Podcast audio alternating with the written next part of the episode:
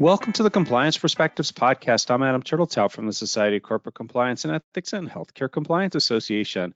Joining us today from Singapore, from the White Collar Government Litigation Investigations Group at Sidley, is Xiumin Ho, who's a partner there, and Sam Johnson, who's Senior Managing Associate. Uh, first, Xiumin, Sam, thank you for taking the time to talk to us today. Thank you, Adam. Very happy to be here. Likewise. Thanks, Adam. Uh, very happy to have you both. So we're going to be talking today about third parties and ESG risk and the overlap with compliance programs. Xiumin, why don't we start with you?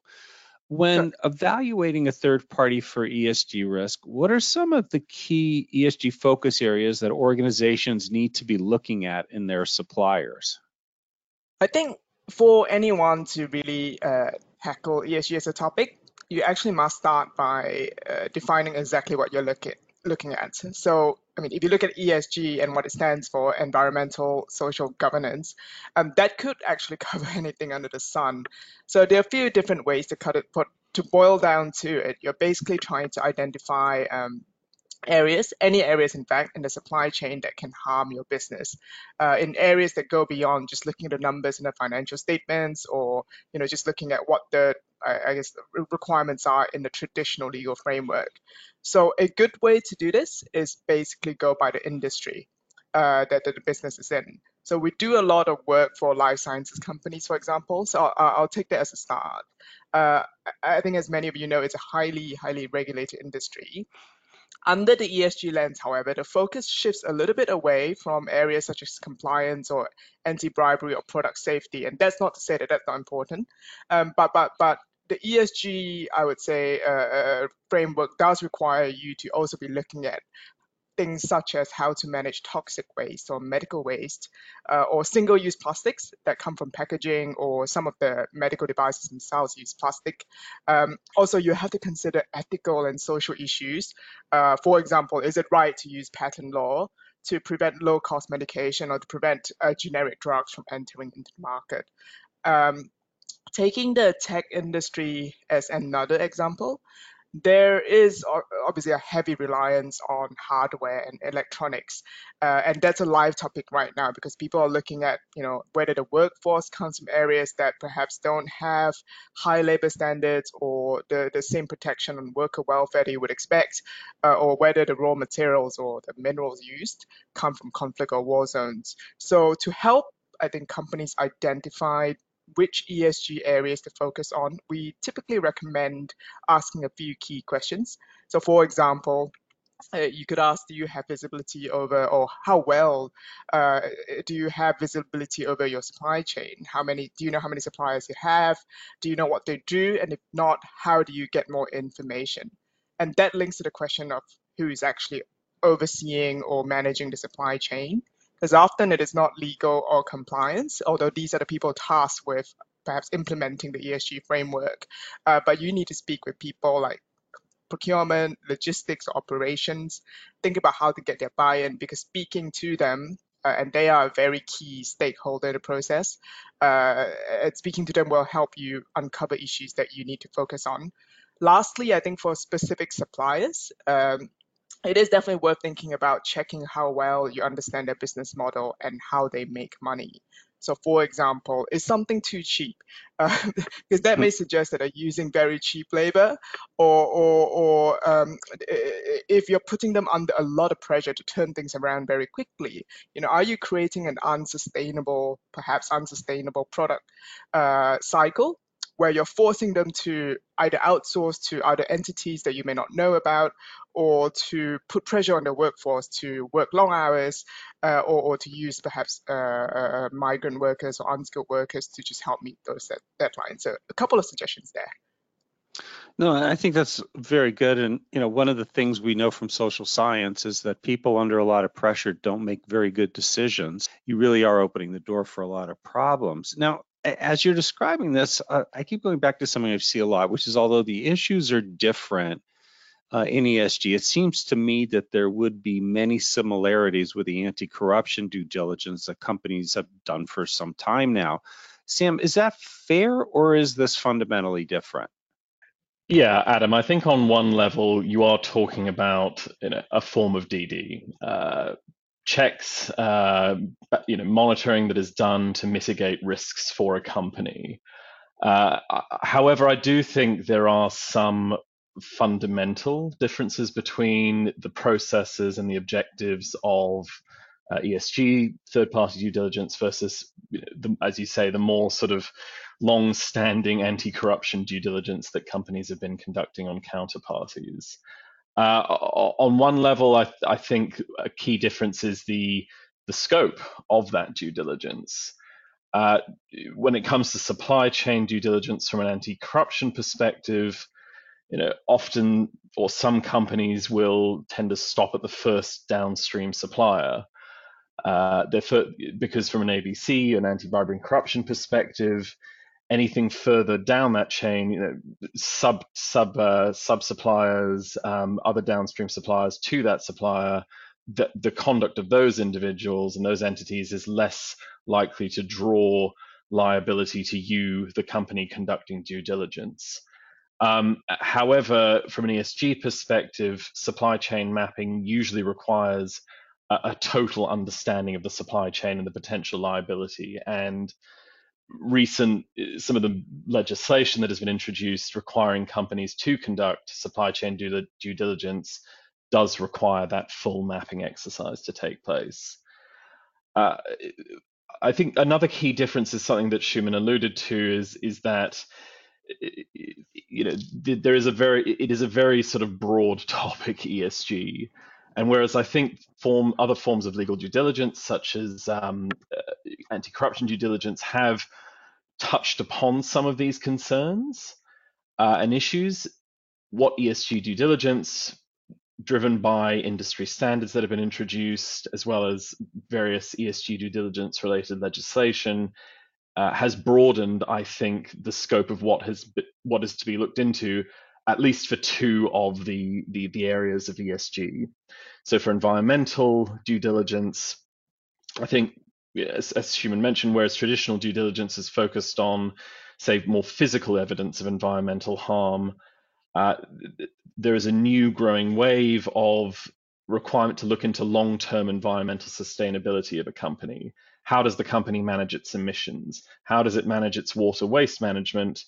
Uh, and and in a supply chain where a where a supplier is representing that products or components that it makes are quote unquote sustainable, you know, how do you verify those claims? Uh, from a social perspective, uh, there, there, I think this is where the pub there's been a more public awareness of the need to conduct supply chain due diligence, particularly in respect of human rights violations, uh, concerns regarding working conditions, which are not linked to levels of pay. And this has been driven by uh, a wave of modern slavery legislation. Uh, and to be honest, I think this is the area which uh, has you know can perhaps have the most drastic consequences for a company. Uh, a, a, one recent white paper published by a prominent financial intelligence provider estimated that severe ESG incidents, such as the discovery of modern supply, uh, sorry, modern slavery issues in the supply chain, can reduce a company's market value by up to seven and a half percent over 12 months. So, you know, quite apart from any legislative or regulatory consequences, you know, there is a real impact on the bottom line. And I think modern slavery issues in the supply chain you know, are at the heart of that, that those concerns. Uh, governance, I think, probably in our experience, is the area of ESG due diligence which is probably caused the least amount of change to existing DD. Um, you know, notwithstanding that broader questions of corporate governance are becoming increasingly important.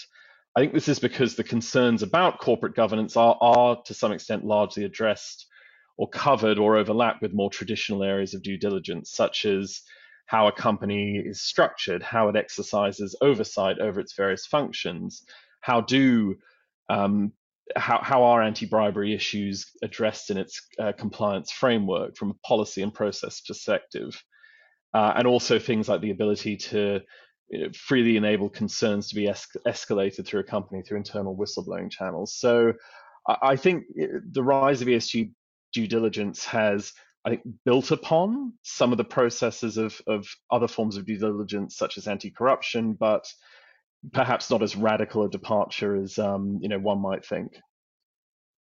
Well, I want to come back to the due diligence aspect in a moment there. Um, but a, as an organization is going through all these investigations, I think it's good to stop for a second and ask, what are some of the red flags that they should be looking for?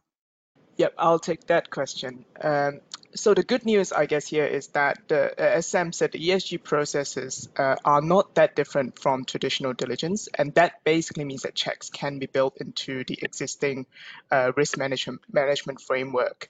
Uh, so the task is a bit less daunting, and, and, and similarly, the the exercise of identifying red flags will come as no surprise.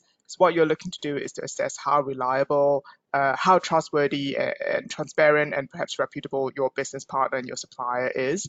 So some factors are actually quite straightforward. Uh, so I won't go through them in detail, but you're basically looking out for where the supplier's operations are, whether there are known issues, uh, you know, you'll be doing your usual bad press or negative publicity checks, uh, or, or, see if there are any criticisms or, or, or, or issues flagged on channels such as social media.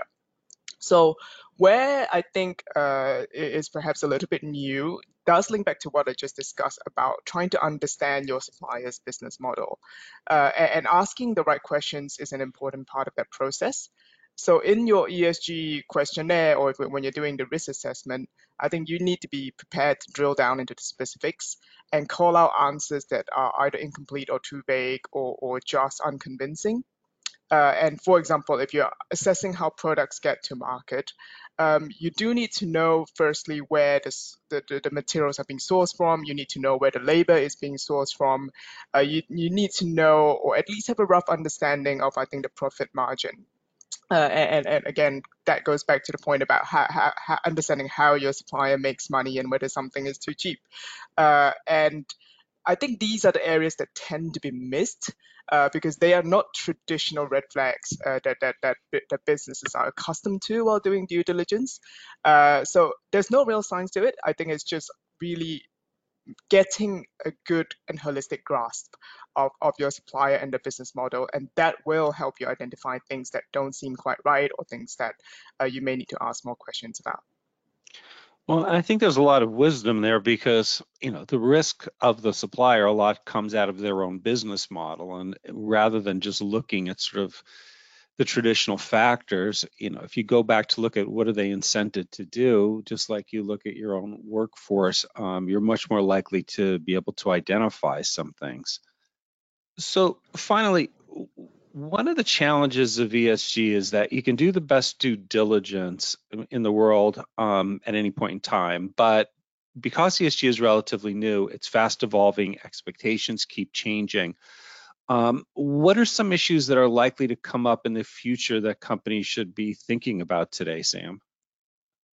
Thanks, Adam. I think the main issue that companies should be aware of is the increased legislative intervention uh, and regulation in this space, which is being accompanied by uh, potential enforcement for poor practices.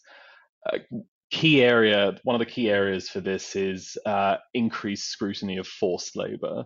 We've seen laws in the US and potentially a law in the EU uh, that will uh, ban the import of goods where forced labor has been involved anywhere in that supply chain.